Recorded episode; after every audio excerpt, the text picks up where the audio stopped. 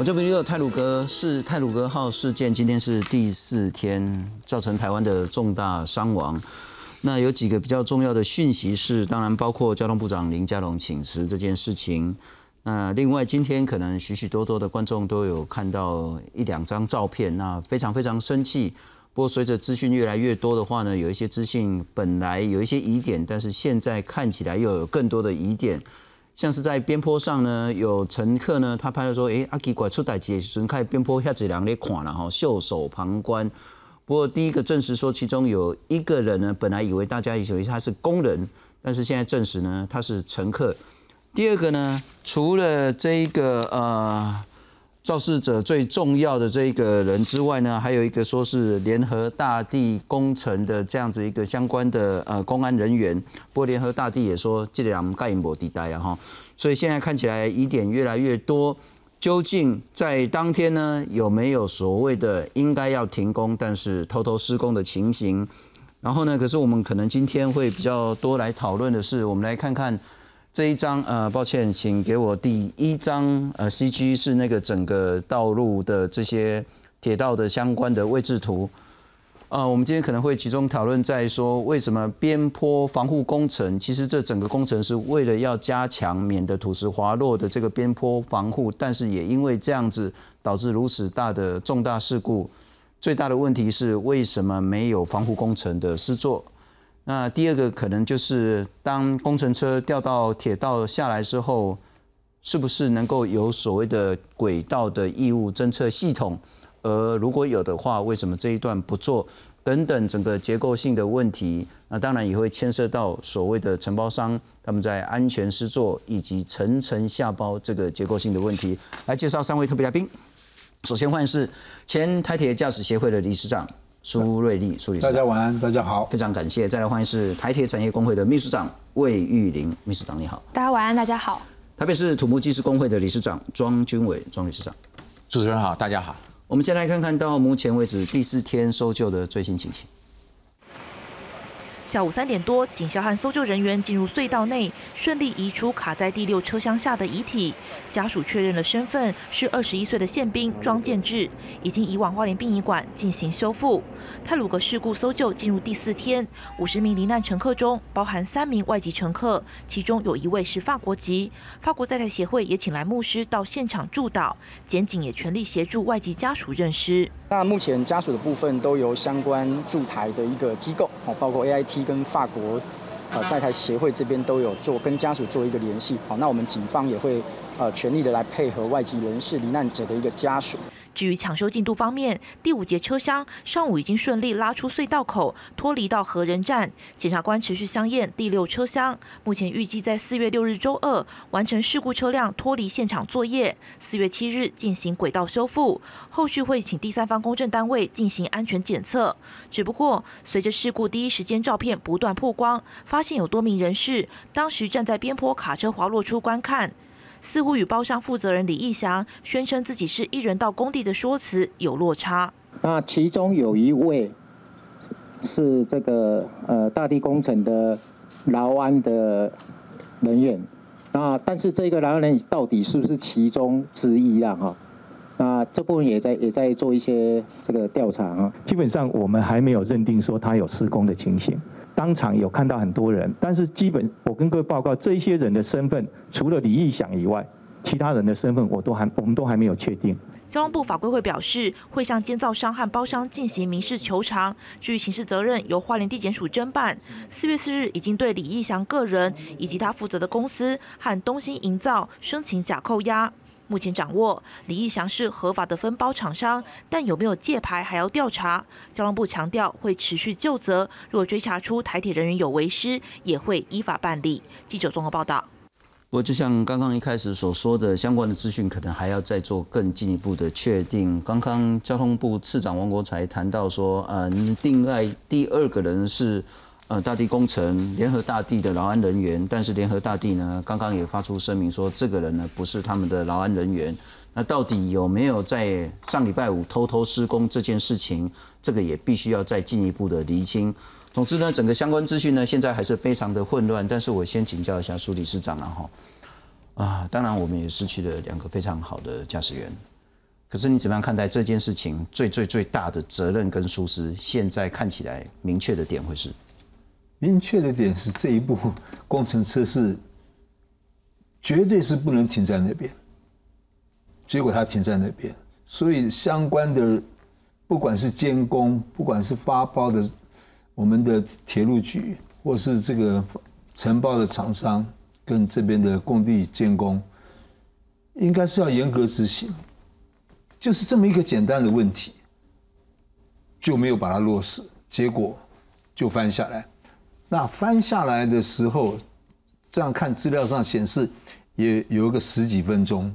那翻下来，你也应该做一个防护措施，至少最简便的话，你应该跑到前面去做一个示警，是，然后有人打电话的话也可以，是至少让他这个，呃，我们这这个火车不会说撞到这个山洞里面的那个那个速度那么快，这样我想会比较比较好一点。最主要还是不能停在那边。这当然是最明确的一个最大的疏失了哈。不过可能刚刚理事长谈的那个部分，我们还是需要更多的资讯厘清，那也不能让所谓的该负责的人逃掉他的刑责。最大的关键是说，工程车什么时候掉下来的？对，掉下来，李义祥知道不知道？哦，如果掉下来，他知道，而且这中间可能还有超过五分钟，甚至超过十分钟以上的这个时间差，他做了什么？他有没有去示警？他既然他是承包相关的工工程，他一定有单位可以去联系到。就算他什么都不知道，他打一一零，或许也都来得及。对。那但是我们现在真的没有足够的资讯，说第一个工程车掉下来的时候，他知道不知道？第二个什么时候真正掉下来，这个还需要减掉相关再去做厘清了哈。但是我再请教一下苏理事长，就算掉下来，假设这边有护栏，假设轨道有异物侦测系统，灾难会不会少一点？一定会少，决定会少，因为你那个护栏啊，你至少会阻挡了它的那个冲力嘛，冲力一定会阻挡到。然后你这个监工人员，既然发生了，他有在看的时候，他还本身就是有这个义务去要去阻挡，让市警让这个火车知道说前面有异物了，啊，然后电话一联系的话，一零一打的话，至少前后站的站站长。他们就会用无线电是通知司机员刹车，能够提前一秒、两秒刹车，对后面的影响是决定是很大的。就算没有全部止住火车，你就算减速，灾害也可以降低。是啊，但是我才请教一下理事长了哈，我们所知的所谓的那个呃轨道的异物侦测系统，台铁早就在做，理论上应该是去年完工了哈，但是会拖到后年才会完工。但这个路段呢，是属于是属于西级的，就是它上面的这个土石比较不会掉下来，所以不急着做。这个理由对您驾驶员来看成立吗？呃，我觉得安全啊，没有说什么 A、B、C，我是觉得没有什么 A、B、C，安全就是要安全，一定要做到很到位，因为天灾地变，谁都不知道，尤其是花莲地震这么多。嗯哼。好大雨！现在气候的变变化太大，我们真的是没有办法说能够掌控，说什么时候石头不会下来。嗯哼但那个地方你本来就是要做要做安全的嘛，那为什么没有做？而且况且他那边又在做工程，那可能地基什么都会有扰动。是，然后车辆的出入，它本来是原始，没有什么动作的话，可能。比较少一点。我们在谈轨道的义务侦测，并不是谈说全岛所有的铁轨通通都要装，而是那些比较有风险的地方，包括也许平交道，包括也许说那个易坍塌的路段，包括说隧道前后，特别包括工程师做的路段。对，以上讲的都对。那你看现在我们平交道有做的很好，是。然后我们像我们猴洞那边碰到好大雨的时候。发生危险的时候，它有建设系统。它现在是专门注重在可能发生的地方做，但是有些因为铁路有一千多公里的地方，你不是肉眼可以判断的出来的地方。是，你说你要去怎么做做一个评估？有没有去做评估？嗯哼，有没有要做？其实像这个地方，你看发生这么大的灾害，结果他没有做。是，那你说是他有有做功课吗？没有做功课，连一个货车这样下来都挡不住，而且那边也不能停车的，也那个。我们等一下会再来谈谈这个义务侦测系统。不过要请教庄理事长，是围篱一台工程车这么重，就算有围篱拦得住吗？我应该回到刚刚主持人刚刚所讲的这个地方，诶，到底本来是讲说是西级哈，不用去做相关的诶侦义务侦测系统，是那那个是针对所谓的自然环境现象所提的。好，那当然，诶，刚刚也有提到，如果是施工，我我认为哈，整个在制度面上面的部分，就是因为施工的安全的风险太低了。好，为为什么这样讲？以这样的一个诶照片跟它相关的斜坡啊等等的这些相关的这个资讯来看的话，依照劳检所他们来看，它里面就有很多的违失了。好，刚刚讲的说，诶，最主要原因当然就是工程车整个滑落所造成的重大意外，所以主因是什么？主因就是工程车滑落。是，可是工程车滑落部分当然会看到的，它有所谓的机械设备啊，机械设备，诶，工程滑落可能是说你讲的。你是不是刹车上的问题，或等等等的问题哈？当然，这个部分就回到所谓的我们设施安全标准里面的，到底有没有车辆定期维护，这个又是一个点。是第二个点，李市长刚刚有提到，这个斜坡基本上依照劳安相关规定部分，它也不能够停所谓的斜坡的这个地方，所以第二点又这个第二点的违失又跑出来了。那第三点，回到很重要，刚刚主持人讲，如果纯粹是违例。大家就会讲了，真的是围篱的话，这个我们吊卡这样的重量撞下去的话，围篱可能也也撞翻了。可是如果依照我们工程的一个施工风险评估来看的话，知道他说，哎，这个是在铁路旁边，你不能你做围篱可能挡不住的话，至少你是不是要做所谓的 RC 护栏？嗯，好，那阿西护栏如果你针针对施工风险评估也挡不住的话，可能就要讲最近大家所讲的要打钢轨桩。甚至打钢板桩来做一个保护，所以这个回到说整个体制上面，当初在整个编列相关的这个风险上的考量的部分，有关于因为临近铁路而要做的相关的危害度风险因子的评估，其实疏忽了，疏忽掉了啊。所以呃，未来我我在想，可能台铁要针对它目前所有的在建工程。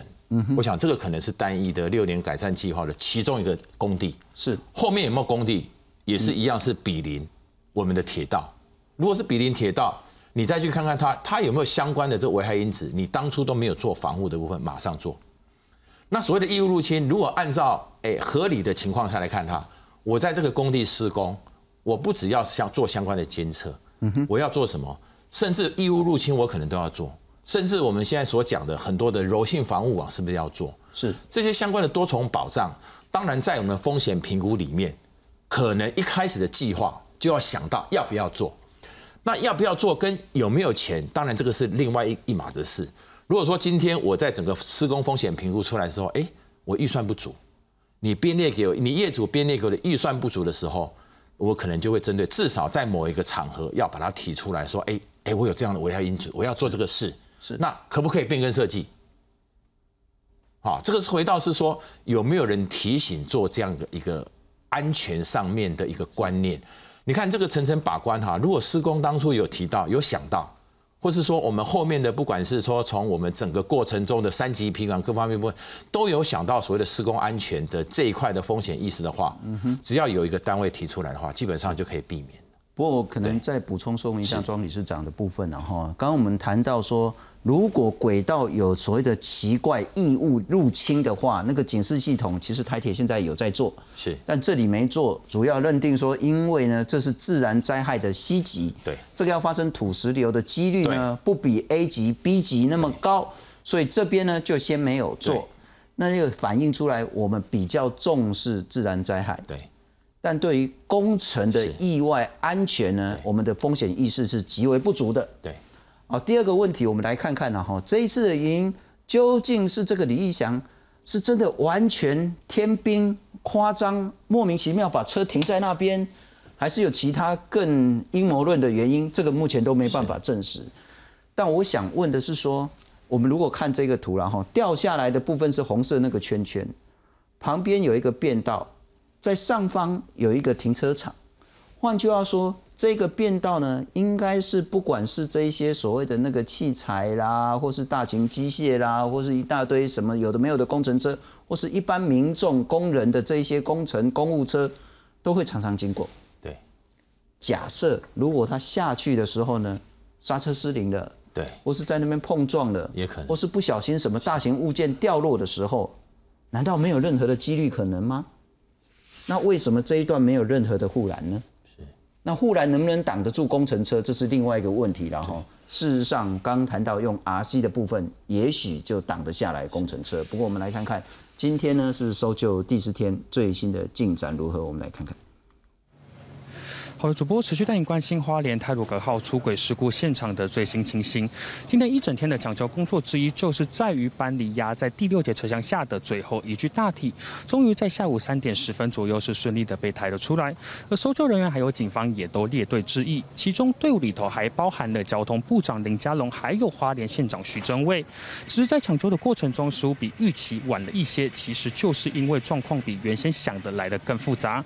因为搜救人员进到隧道里头，发现压在大体身上的不止原先预期的转向架而已，还包含了水沟盖等重物，因此在处理的过程也来得特别的小心，在一旁放置的枕木，避免拉起重物时再次的压到遗体。而现在移除的作业结束，紧接着也要进行车厢的清除作业，不过计划有了改变，原本计划在。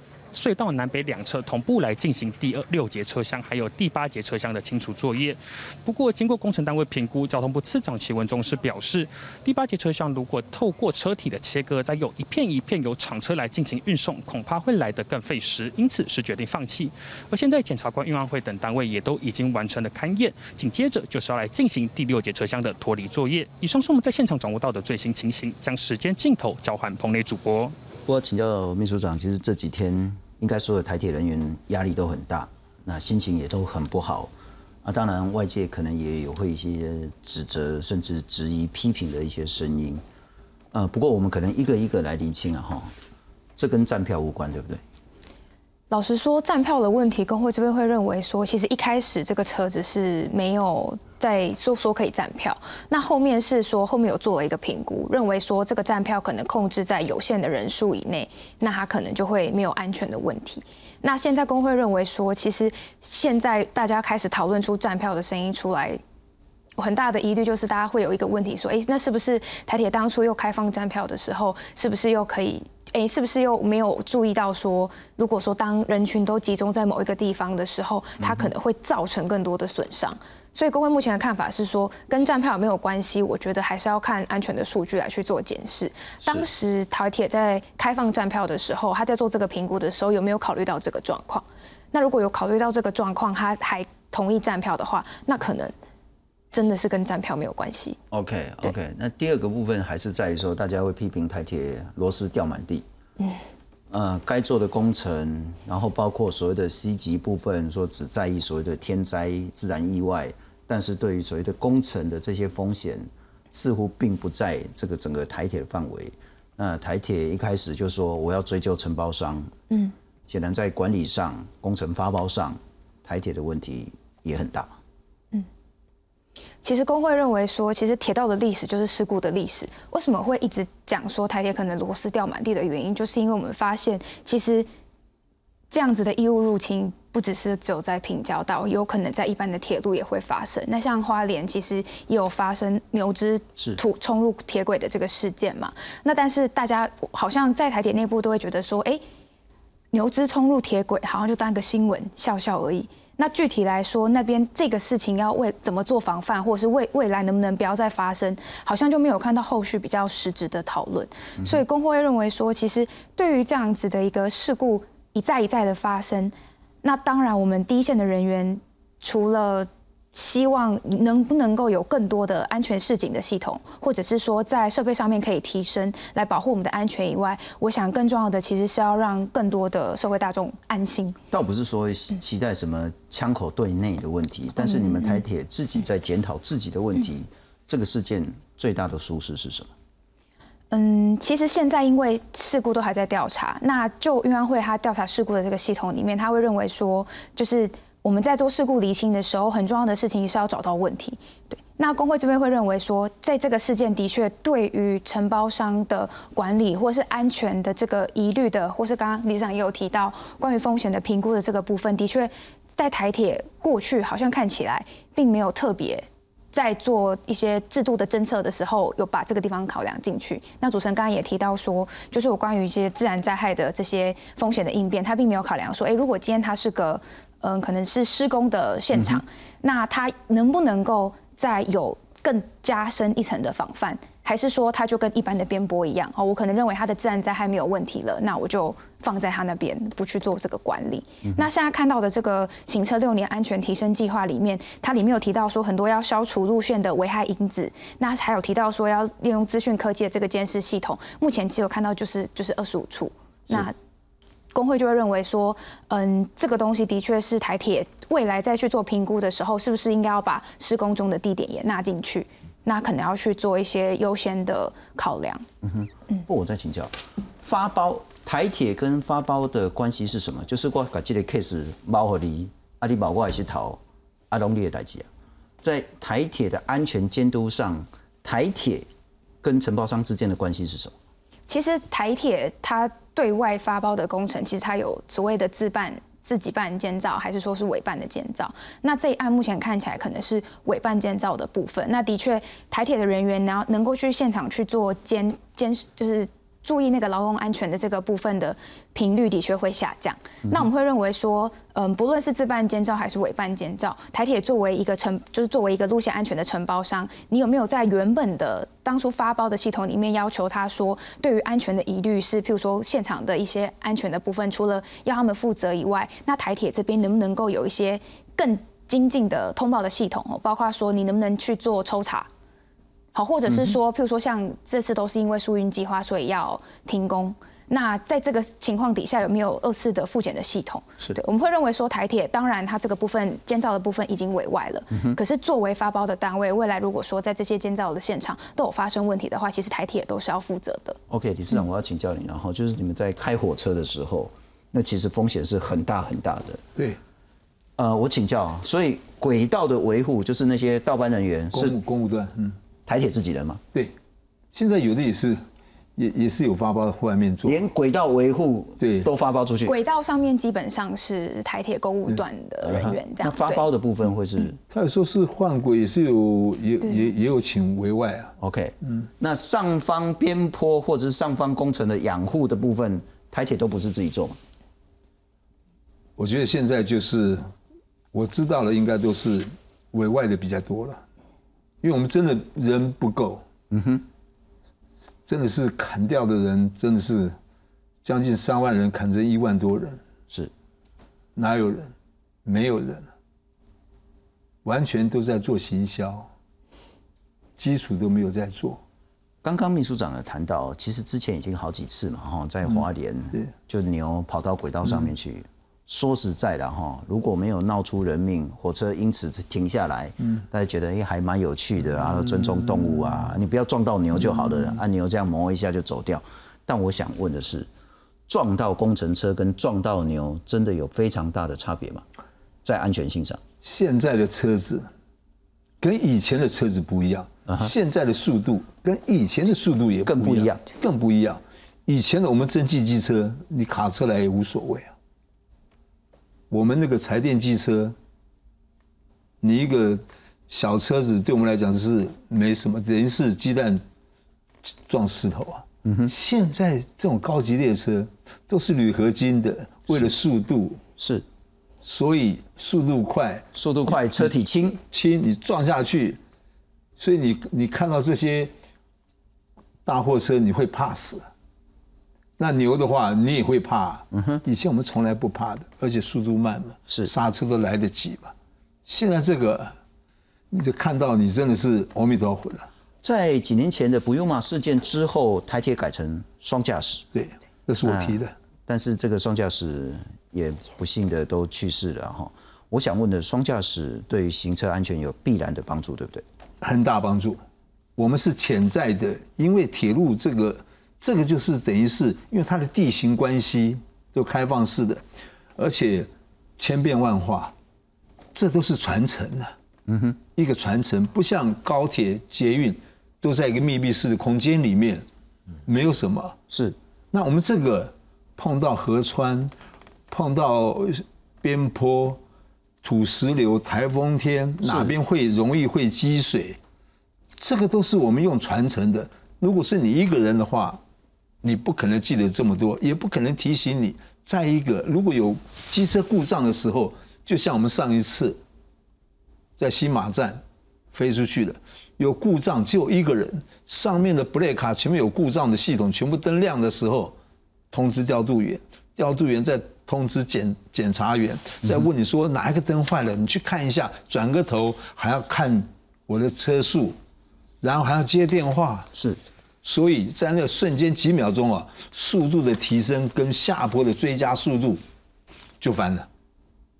那如果有一个人呢在旁边？他处理他的事情，我专心开车就行。是，所以现在只有列入高级列车两个人，一般电联车还没有。我们完全没有经经验的传承了。换句话说，当我们的车速变得非常快，车体变得非常轻，嗯，那么驾驶员就需要更多的协助，对，包括多一个变成双驾驶，包括所谓的铁道轨道的这种异物入侵系统是。不管牛还是车，只要进到轨道，理论上驾驶员越早知道会越安全。不过我们来看看了哈，今天当然一个很争议的照片，就是说在边坡上，好像除了李义祥还有其他人。那刚刚交通部讲说，那个人好像就是大地工程的安全人员。那大地工程说这个人跟我无关系。那另外呢，还有谈到说，好像不止这两个，还有其他好几个，总共有七个。但是呢，有部分的人呢被证实说他不是工人，而是乘客。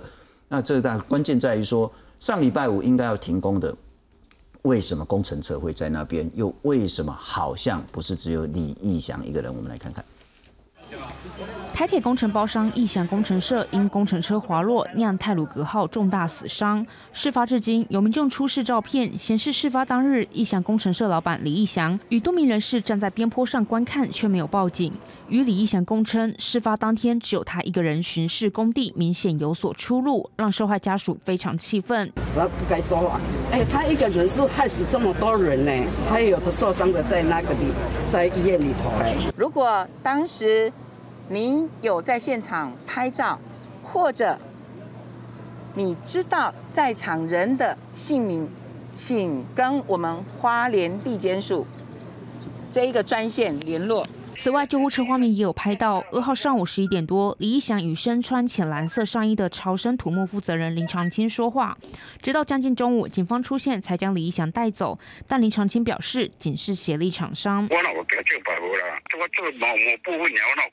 而根据事故边坡的工程告示牌显示，工程承包商应该为东兴营造，代表人为黄平和，工地主任却由义祥负责人李义祥违法兼任，而工地专任工程师杨金郎是东兴营造前董事。工程专家指出，这处一点二亿的边坡工程有甲级营造门槛限制，义祥的资格不符，疑似向东兴营造借牌得标，也违反政府采购法。杜绝这种走白的文化，你就给一个合格的甲级营造去承包，怎么会出事情？这套机制啊，防止灾变灾难发生的机制本来就存在的。对不起，在我前面以前有跟他合作啊。啊，因为我做两三条大条的吼，这样子就摩擦的。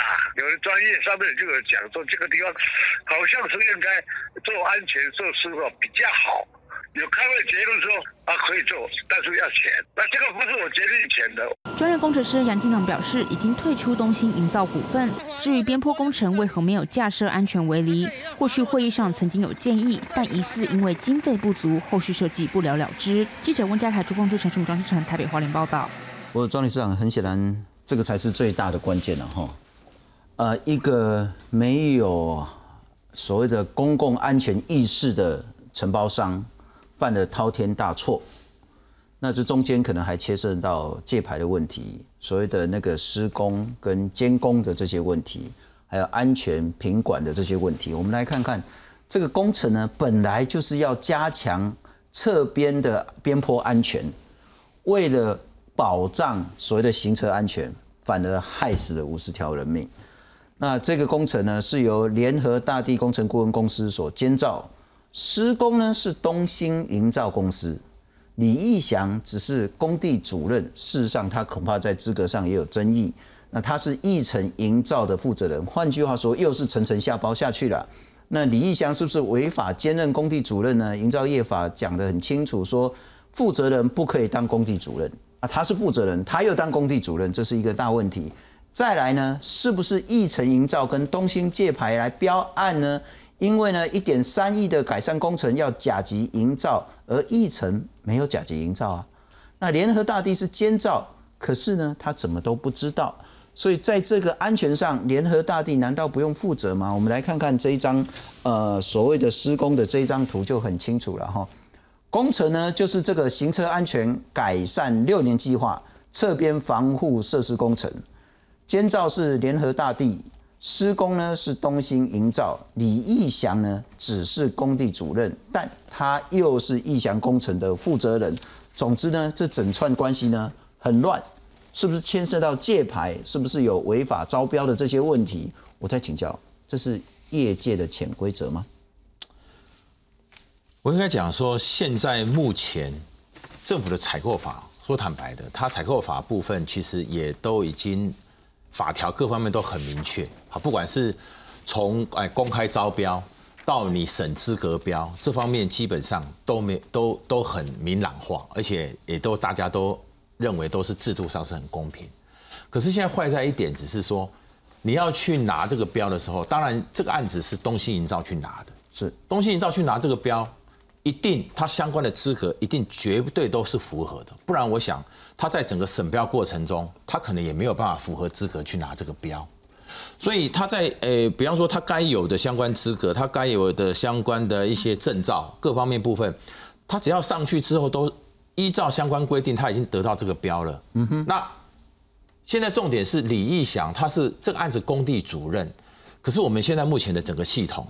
工地主任跟他是不是本身还有在哪个地方担任所谓的我们负责人，这个是没有办法勾稽的，是没办法勾稽的哦。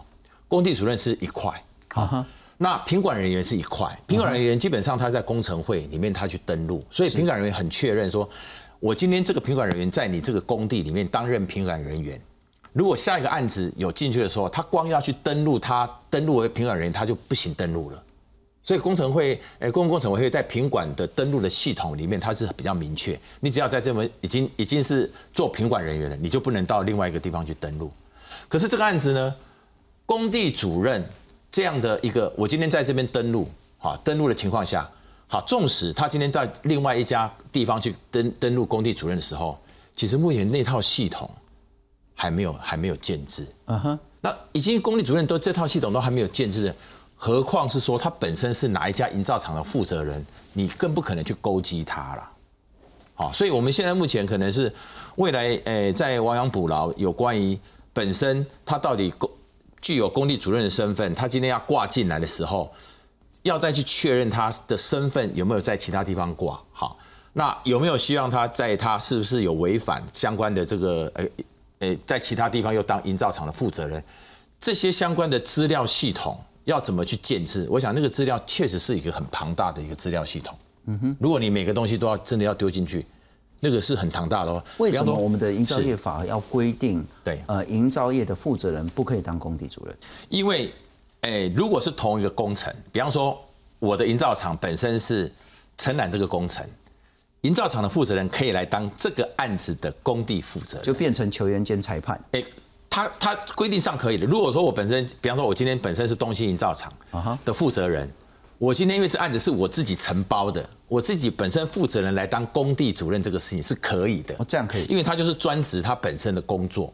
可是现在的问题是，李义祥是另外义成营造厂的负责人，他来做这个案子的工地负责人这个事情是不行的，因为他理论上讲，李义祥只能在营造一那个一层营造的工程，他来当负责人。可是因为这个案子是东西营造的公司，了解，所以说他是已经脱钩了。嗯哼，这个脱钩的部分在系统上面是完全没有办法勾结，没办法得得到资料。那除除非很清楚说，他们当初所有的建造单位跟所谓的业主都知道说，哎，你这里李义祥本来就是营造一层营造厂的负责人，他自己知道你是负责人，他就说啊，你不行，你不能挂，只能靠认识的方式才有办法来确定说你不能挂。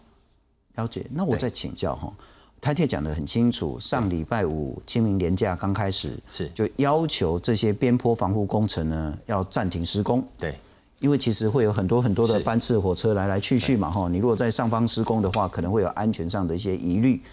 那偷偷，我先假设了哈，假设偷偷施工，这是业界会发生的事情吗？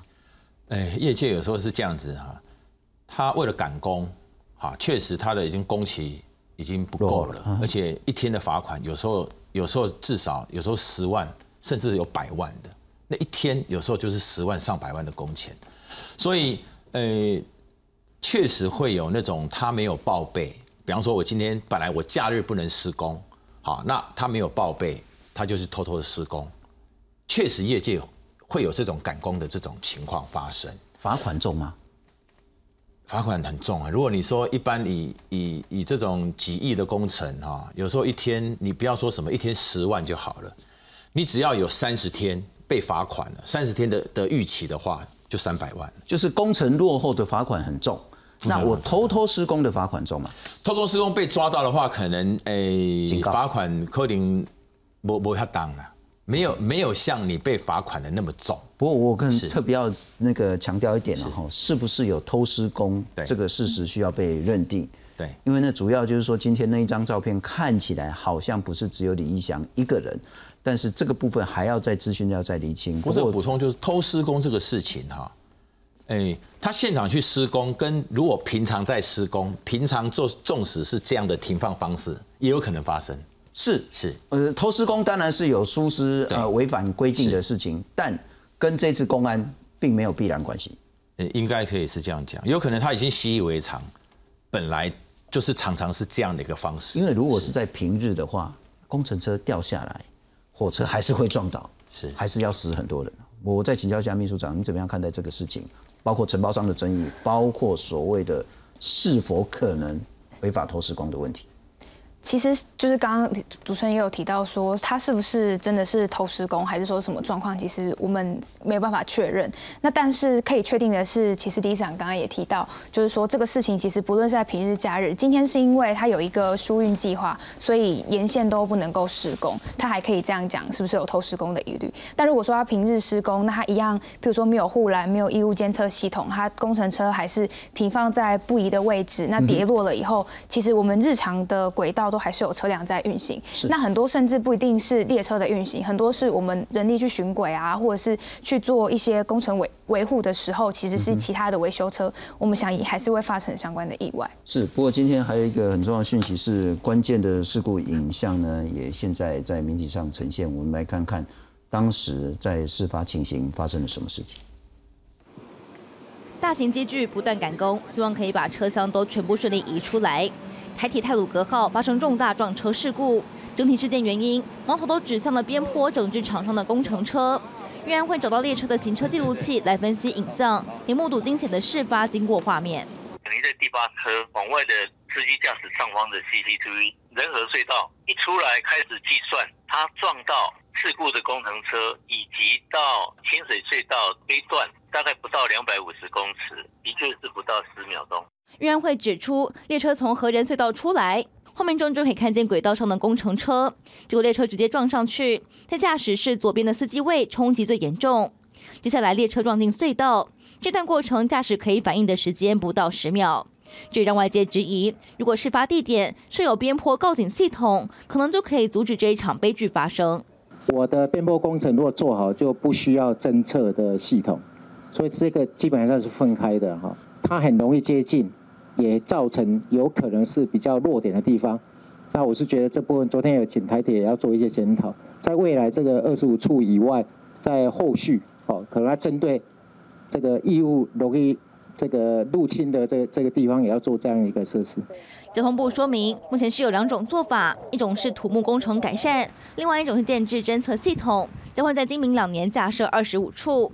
这回事件的事故地点在先前评估属于工程可以改善路段，没有列入装设侦测系统的范围。但未来将严拟，除了工程无法改善的二十五处路段之外，要把异物容易入侵的路段也纳入装设考量。至于运安会所掌握的行车记录器、司机员通话记录，还有 ATP 列车自动防护系统等资讯，将持续的进行资料解读。预估这两天整体事件始末会有更清楚的呈现。这台北花莲综合报道。我来看看一个很重要的东西，就是边坡的监视预警系统哈。原本说是希望在一百零九年，那不是鬼啊了哈，今年已经一百一十年了。原本应该是去年完成的，但是显然没有落后，那可能要拖到后年二零二二年才能完成。人工智慧公干那就厉害，然后都是一个监视器啦。啊，希望不管是土石流、土石崩落来，还是有车造入来，还是有牛造入来，还是有人造入来。什么物件照理来不应该，而且会危害到所谓的铁道的安全的时候呢，它就会发出一些警示的讯号。然后呢，除了通知列车之外，也通知行管中心等等的。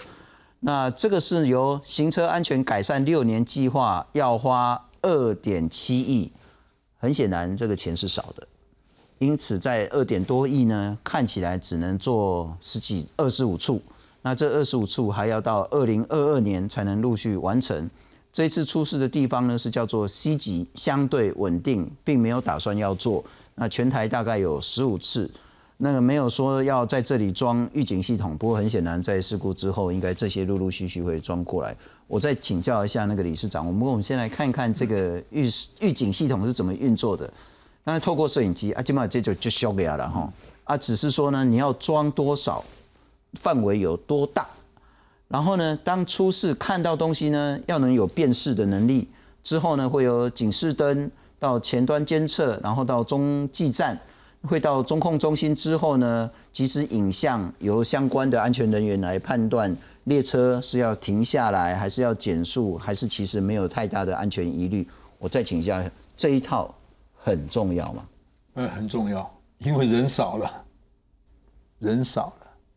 而且这一个，因为现在我们的环境就是这么复杂，是，然后车速又快，然后车车又密集。我们以前譬如说一个月给你打比方说三百趟，现在五百趟六百趟，嗯哼，因为时间快嘛，是一趟车子去，以前是一个工作班一趟去到这边就休息，现在不是，一趟车去回到这边下班变两趟。嗯哼，那你看看使用率这么频繁，路上这么频繁，那以前的人就可以算得出来，说这趟车子什么时候来？现在算不出来，甚至于现在车子又没有声音，又没有声音，所以常常有很多的东西在上面，所以这个系统就是在补助的。我觉得这它是很重要。你看现在平交道的事故。相对减少，因为平交道上面都做了嘛。嗯哼，那刚刚那个地方没有，你它就出出现问题。我们谈的并不是说全岛所有的那个铁轨全部都要装，而是有风险的地方要装。但很显然，二十五处是远远不足的，不足，不足。现在就是因为气象。气象都报得很准，大好雨哇！看这个地方就开始装一个临时性的，装在那边，啊，就把你监控。但是我们铁路局真的是线路一千多公里，这么多的地方，有很多的地方真的要检测出来的话，你真的要不要要做到？我看。再做个一十一二十年都做不完。我请教了哈，然后这一次当然是那个最极端的，它又是泰鲁格号行车速度非常非常快，又是出隧道进隧道，就是那种视线上是会有很大很大的挑战。就算是大白天平地，你看到异物在轨道上，你要多久能够反应？没有，我们我们只要看到的时候，我们第一个动作就是按喇叭啊哈，因为是远距离的嘛。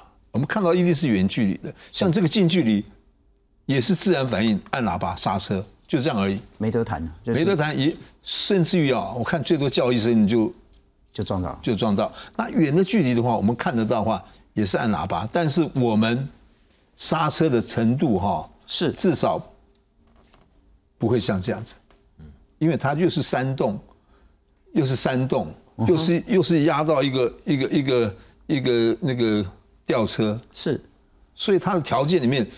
真的是最不好的条件，它全部碰到。换句话说，除了说容易坍塌的地方，隧道前后施工地点的相对位置，以及弯道、嗯，浓雾地区，恐怕很显然不是我们在谈二十五处这个部分的数字而已，它可能远远要更多更多的预警系统。不过我们来看看林家龙，请示。泰鲁格事故第四天，持续坐镇花莲的交通部长林佳龙上午在前往事故现场，关切最新抢修进度。前一天，林佳龙在医院和现场以及殡仪馆三头跑，深夜正式在脸书贴出请辞文。他强调，事发第一天就向总统和院长请辞，留下的日子不是恋战，而是善后。在抢救工作告一段落之后，会不恋战，辞去交通部长一职。我第一时间就讲哈，呃，我会负起啊最后跟完全的责任。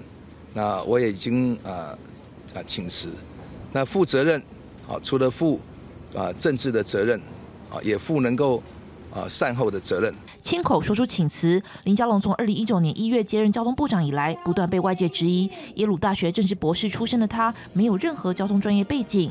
上任不久，第一个面临的大考验就是南方澳断桥事件。二零一九年十月上午，一辆中油油罐车驶过南方澳跨海大桥时，桥身突然崩塌断裂，酿成六死意外。事后惊爆，港务公司接手二十一年，居然从未检测该桥梁。林佳龙表态就责无上限，港务公司董事长吴宗荣被请辞获准，暂时结束这一场政治风暴。而今年二月，西滨快速道路发生二十一辆车因浓雾追撞的严重车祸，造成二死。事后交通部召开会议补破网，林佳龙亲自督军进行道安改善计划。但是一个月后，又发生重大游览车意外，在苏花公路撞山抛飞乘客，造成六死三十九伤。交通部随即启动分梯召回千辆游览车检修计划，还在进行，又发生了泰鲁格重大火车意外。我现在最重要的就是。把抢救跟抢修的工作做好，那我也会坚持到最后一刻。交通部先前曾宣示要改革台铁，但光是今年一月十八日在屏东潮州发生吊车作业假死吊车工，二月发生台东海端站电力维修车撞死倒班工作人员，两起事件都还在调查当中。清明廉价泰鲁格号出轨夺走五十名乘客性命，尽管事故责任还在厘清，但这起台铁有史以来死伤最惨重的事故，逼得林佳龙数度表态请辞是最基本责任。至于何时离开，他说就等善后工作。告一段落。记者综合报道。吴秘书长还是请教啊，台湾从上到下，现在可能会有一致的共识是台铁要改革，但怎么改革可能众说纷纭。有人讲说公司化、民营化，有人讲说高层的整个管理文化。就您工会的立场，台铁要改革怎么改？其实。这一次事故调查之后，第二天王国才他就有提到说，哎，是不是要抛出公司化的这个议题？工会认为说，其实这是非常不负责任的。就我们会认为说，在发生事故的当下，最重要的事情其实是要先去调厘清调查所有的因素。那也包含说，像刚刚新闻画面中有提到林佳龙部长有提到说，譬如说在前几次的事件，他都是就责无上限，但是我们好像没有看到说，就是对于制度的检讨，譬如说到底是什么原因造成这个事故。发生，那调查报告一定都会需要时间调查，那也包含连预安会的检讨建议也都非常久。那像我们产业工会在过去协助普悠马事件的调查，那也是到了两年之后，就是去年底的时候，也才有后续的检查的资料出来。这整个事件最大关键是台铁没有足够的安全文化吗？这的确是安全安全文化的确是最大的问题，但是它这个底要如何有安全文化这个东西，我们认为其实是由下到上的一个机制，就是。